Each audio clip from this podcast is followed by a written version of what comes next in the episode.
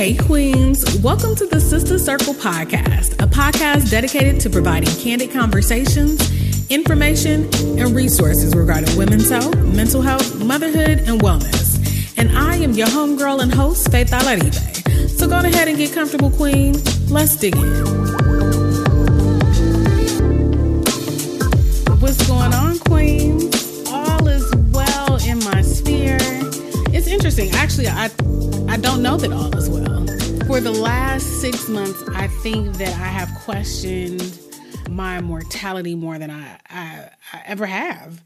Yesterday, I got the news that a friend from home passed away unexpectedly. And, you know, prior to that, I also had one of my best friends to pass away as well, not too long ago. And so I say all of this to say that, you know, tomorrow just isn't promised to anyone. So it just has me thinking just a lot more about the space that I want to take up in the world, the impact that I would like to have, and the legacy that I will leave behind. You know, I think that in one's passing, like ultimately we become a collection of the stories that others tell about us, right? In our absence, right? And so I think about the stories that I still have yet to be told about me, that therefore ties into like my legacy that I would like to leave behind. And, you know, now I guess I feel a greater sense of just awareness, you know what I mean? About how to show up and to be more present in your everyday. I've been working with my therapist on like, you know, having like some small kind of bite-sized goals. And, you know, one of those consistent goals that I have for myself is to be more present. I think that anxiety is angst and thinking about the future, right? And kind of being stuck in the future, whereas, you know, being grounded and present is being present in the moment. And, you know, here I was, you know, I still am, you know, in my fourth trimester, which is postpartum, right? And I need to be more gentle with myself. I need to, you know, be able to be more present for the googly eyes and, you know, the baby cooing, as opposed to being on my phone or thinking about, you know, 3-4 months ahead and, you know, what the future holds and stuff. So nevertheless, you know, just checking in with myself. I think that I'm doing good overall, but I think that yesterday and the learning of my girlfriend's passing, you know, it's saddening. But nevertheless, I think that what makes me feel better about, you know, just life happening is the fact that I have taken control of my mental health, right? And so what I would like to share with you all today are essentially 5 steps to take control of your mental health. We have heard from, you know, some experts. We heard from my old roommate, Madi Guzman, who was really dropping some gems about creating a toolkit or a toolbox, right, for mental wellness. We've heard from Latoya D, the analog girl, and she shares her story with regards to anxiety and depersonalization. Shout out to that queen for sharing her story and owning that shit. And it's just so, you know, authentic and fabulous in her own way. And, you know, we also heard from Dr. Danielle Simmons, who, you know, was dropping gems as it relates to the pursuit of healing from generational trauma. So all of that being said, I wanted to, you know, make sure that I kind of tied everything together and shared some actionable tools. Because I think that out of anything that I would want to do or would want to come from the podcast is that I want folks to walk away feeling like, A, they've learned something new. They've been educated on a particular topic. But also, I want folks to walk away feeling like they have some incredible tools and resources that they can use in their everyday life. So that being said, the first step is number 1, recognizing that your mental health, it needs to be a priority. It does not matter if you are feeling on top of the world, right? That you feel like you got all your shit together, etc. But your mental health, it needs to be a priority. And so with that being said, I think that some of the subsequent actions to take place kind of feed in directly to that. What I will also say is that you do not have to be in the middle of a crisis in order for your mental health to be a priority. Mental health should always be a priority. They say that your health is your wealth. If you ain't got your mind, then what have you got, right? And your mind, it basically, it influences everything else in your body. How you show up, how you experience pain, how you experience life, or how you do not. And so I would say that the next step would definitely be to create like a wellness practice. So I talk a lot about having a toolkit of skills and, you know, different types of things that you can pull out at different phases of your life, right? That allow you to be, you know, well. And what does that look like, right? So maybe that's mindfulness or practicing stillness. You know, one of the things that Madi was talking about in the last episode was taking a mindfulness walk, right? No headphones, not listening to music, not on your phone, on, you know, Snapchat, taking pictures or scrolling on Instagram or checking to see what so-and-so said in this Facebook group, but like literally walking and taking in nature, you know, listening to the birds chirp or, you know, counting your steps as you walk or waving to the neighbor that's across the street or, you know, listening to the wind blow, to the birds chirping, but just really practicing mindfulness, right? And stillness. A lot of times, you know, I say that prayer is letting your needs and things like that be known and the desires of your heart. And meditation is quieting your mind so that you're able to hear from God or from the universe, right? So that stillness, that mindfulness is something that's incredible. Also, like meditation. I'm going to say meditation again, right? Meditation is a practice. It's something that you become more used to. I don't think that it's something that you become better at, because I don't think that the goal is to become great at meditation, but rather to consistently practice it, right? Stilling the mind, making it quiet. Think about all of the things in which the mind consciously and subconsciously it digests each and every day. Think about the different advertisements that you see, the different comments that people are making on a post. Thinking about, you know, as you're watching CNN and the images that you see, or even think about as you're entering into Target and all of the different sales that you just have to take advantage of, right? Meditation, slowing down the mind, quieting everything else. And as things pop up, you know, it's attending to it and then coming back to it. And then along those lines, I would say just unplugging, right? No television, no social media, no emails. Turn your phone on silent, no phone calls, no text messages, no GroupMe, no WhatsApp, but completely unplug. To be alone with oneself, with your feelings, with your emotions, right? And it not being predicated on someone else's influence over our thoughts, over our actions. But just completely unplug, right? Or maybe your thing might be journaling or doing a free write, right? You know, I don't know what it is about the actual, maybe it's the terminology of journaling. I don't know. But as of the last couple of years, journaling has really been a task for me. So what I've done is I've downloaded this app called Penzu. I can either use it on my phone or I can use it on my laptop. And as opposed to like thinking of it as like journaling as this thing, oftentimes it's like I just use it as a way to like free write, take out all of the things or the thoughts that are in my mind and putting it down on paper. Or, you know, in a cloud somewhere, as Penzu is an online kind of journal app. Or I might just get one of those millions of cute notebooks that I have. Girls, I know how it is, right? You go into Ross, you go to Marshall's, TJ Maxx, and you find all of the cute journals that you just gotta have in notebooks, right?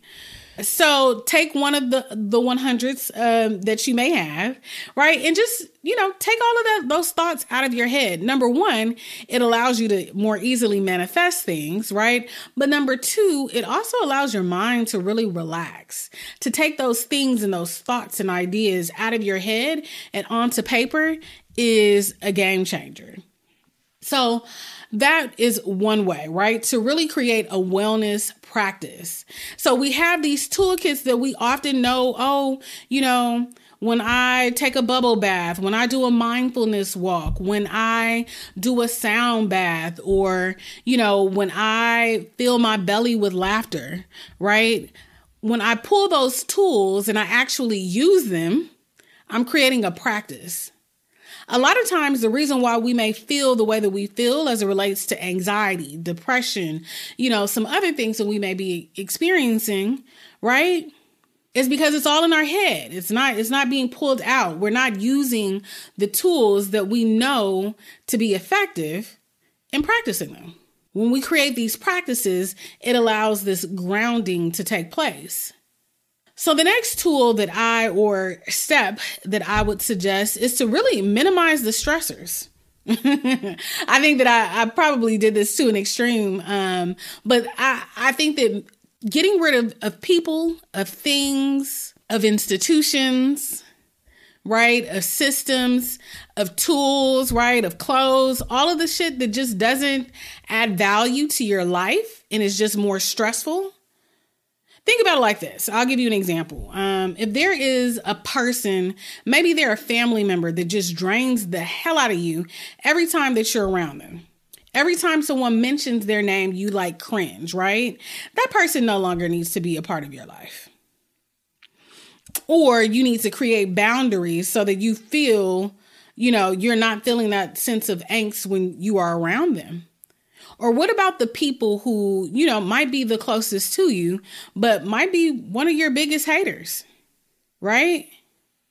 Oh, but it's because we know them so well, or they know us so well. Yeah, but sometimes the people that may be closest to you may be your biggest hater. So think about it.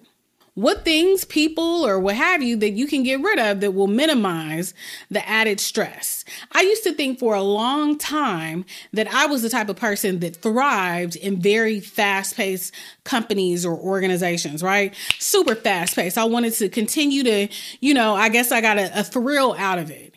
And the reality is that over time, what it led to was burnout. I wasn't thriving. My health was deteriorating as a result of that. Fibroids, stress, right?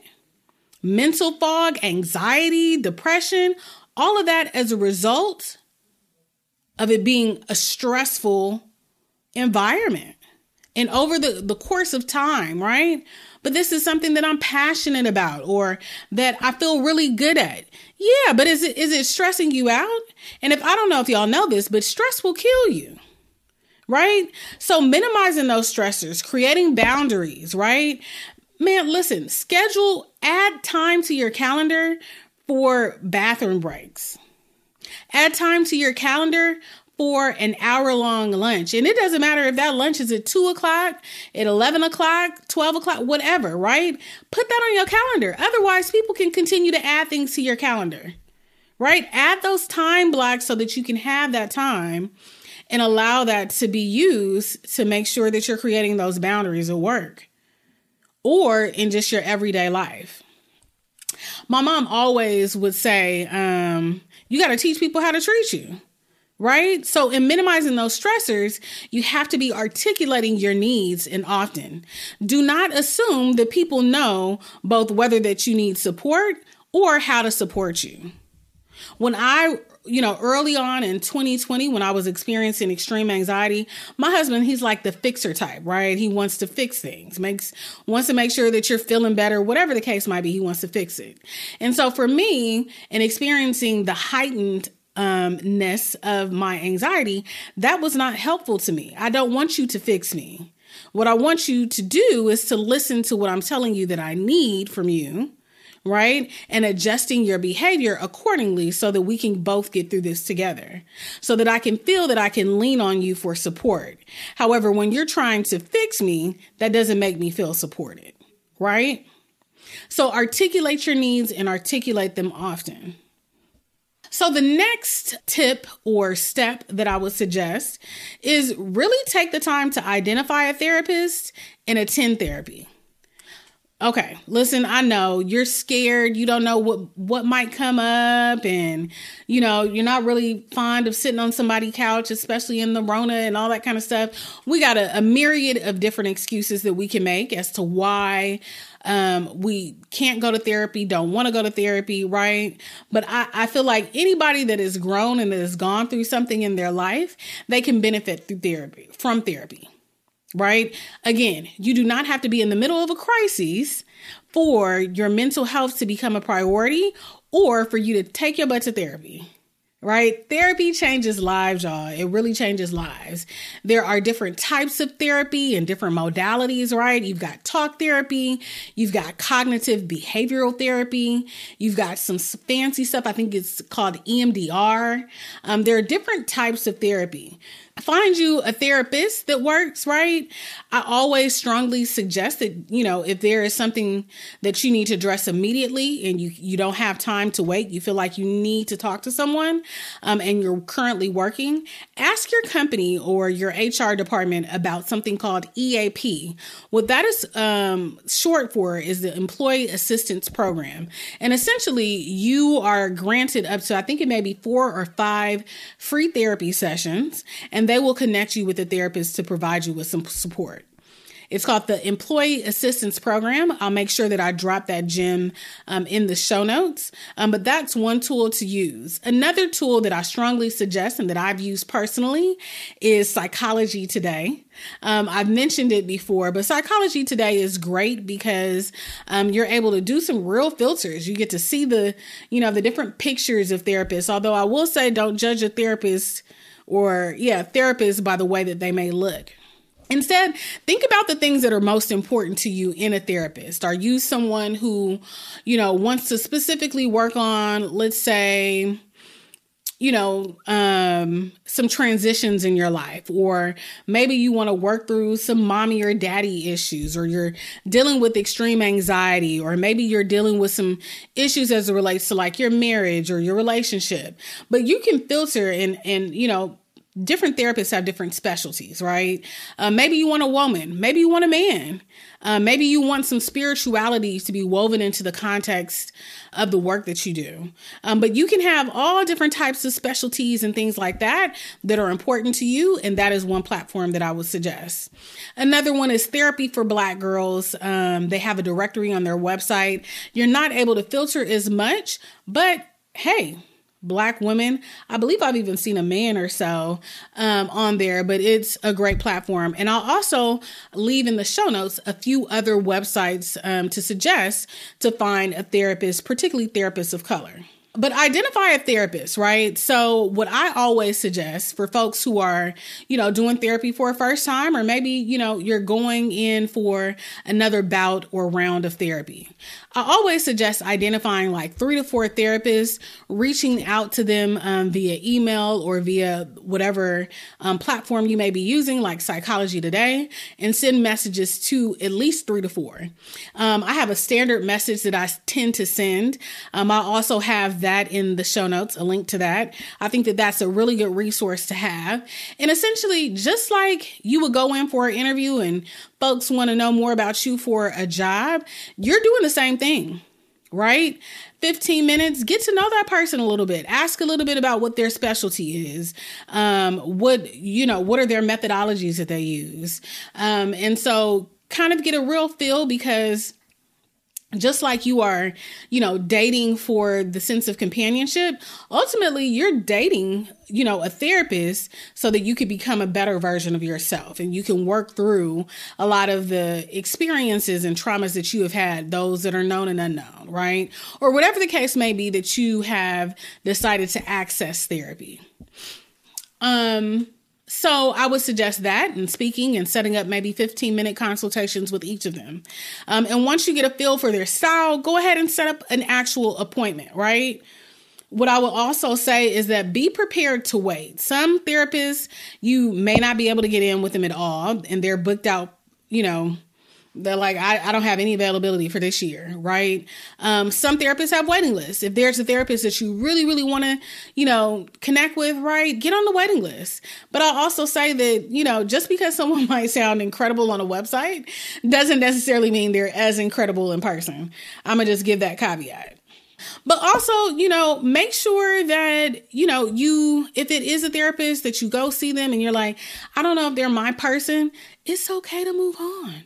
Find someone else. And I will say that it's not necessarily an easy process, because the first time in particular, when I was trying to access and find a therapist, it was really hard. I think I probably had gone to maybe about 4 to 5 until I found my one. And my one therapist wound up being everything that I needed, and I never anticipated it coming from them being a male therapist, right? But Dr. Brown was the bomb, got me through a very dark time in my life, and I was able to move on and move to New York as a result and go to grad school. So yeah, so at different points in your life, you know, it may call for different types of therapy and different types of therapists. So do your work, do the work that it takes to finally find a therapist, and know that it's going to take work in order to get to a place of learning and unlearning and, you know, processing your things in therapy. The number one thing that I can strongly suggest is that you give 100%. You know, it's like if you are investing, you know, the time, the money, and the resources to do this thing, why not give it 100%? Because I'm going to tell it to you just like this. At the end of the day, therapists are going to get paid, right? So if you want to get what you came to get, and if that is healing, if that is processing some old stuff, if it is, you know, working through some of the, you know, confidence issues that you may have so that you can get a promotion at work, whatever it might be willing to do the work, because it is work. And again, what I'll also say is that it might be some time until you get into that therapist's office. So if that is something that you immediately need support in, take a look at the EAP program at your job if you are currently working. And then lastly, what I will say, my fifth step is to really find something that grounds you. I'll say that one more time. Find something that grounds you. That's something for me is cooking.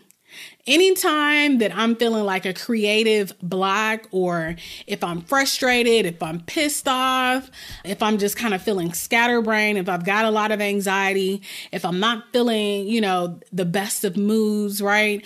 I go in the kitchen, I create, and it doesn't matter if it is, you know, a fantastic sandwich or if I'm making a 5-course meal, right?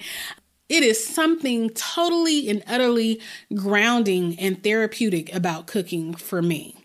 It is my way of showing love through the food that I cook to my loved ones, right? But also showing love to myself and finding that creative outlet that allows me to feel grounded. And so I'll just kind of recap what I've shared thus far.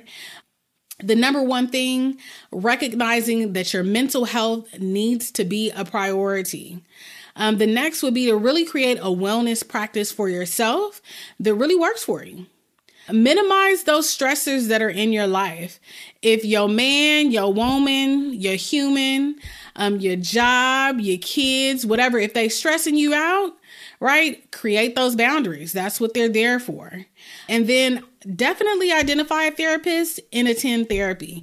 Therapy changes lives, and it is one of the main things that I want to normalize. Most folks that you talk to and engage with should have gone or should be going to therapy. Yes, I believe that to be a true thing, that they should be. Not that they are, but they should be. And then lastly, really find something that grounds you. It can be your faith. It could be cooking. It could be cleaning, singing.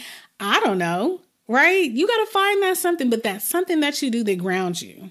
I have an old coworker and dear friend. I call her my big cousin, Deneen. She used to always say that I bend so that I don't break. She's a yogi. And so yoga is, you know, her thing, right? But it grounds you. So I challenge you all to find that something that grounds you. You are worth it. You are worth taking control of your mental health. If you are going through a challenging time of your life right now, know that you can and that you will get through it. And know that if you have any questions whatsoever, you need to talk to somebody or you need a resource or what have you, know that you can always hit me up. I would love to hear from y'all, to be honest. You know, shoot me an email, you know, slide in my DMs. If you slide in my DMs, it might take me a minute to respond to you because, you know, I'm not really into the social media right now. I'm hiring someone. But no, slide into my DMs. Shoot me an email. If you one of the homies and you got my number, shoot me a text message, right? I would love to hear from you. And I hope that this episode has been of value to you. And I hope that it's something that you can share with someone else that you may know could benefit. And so with that, I'm out. With love, Faith. Thank you so much for listening. It is truly my hope that you both enjoyed and gained something from it. And if so, be sure to share this episode with another queen that could benefit. Also, if you are willing and able, please leave me a 5-star review wherever you consume your podcast. That is how we spread the good word, y'all. And in the meantime, be sure to follow us on all social media platforms at the Sister Circle Podcast. And be sure to check out the website, thesistercirclepodcast.com. There you can subscribe to our mailing list to ensure you get reminders about when new episodes drop and receive our monthly newsletter that's filled with great resources. You can check out our show notes, resources, and blog. And you can send me a message if you want to be on the show, have an idea for the show, would like to collaborate, or sponsor the show. With love, Faith.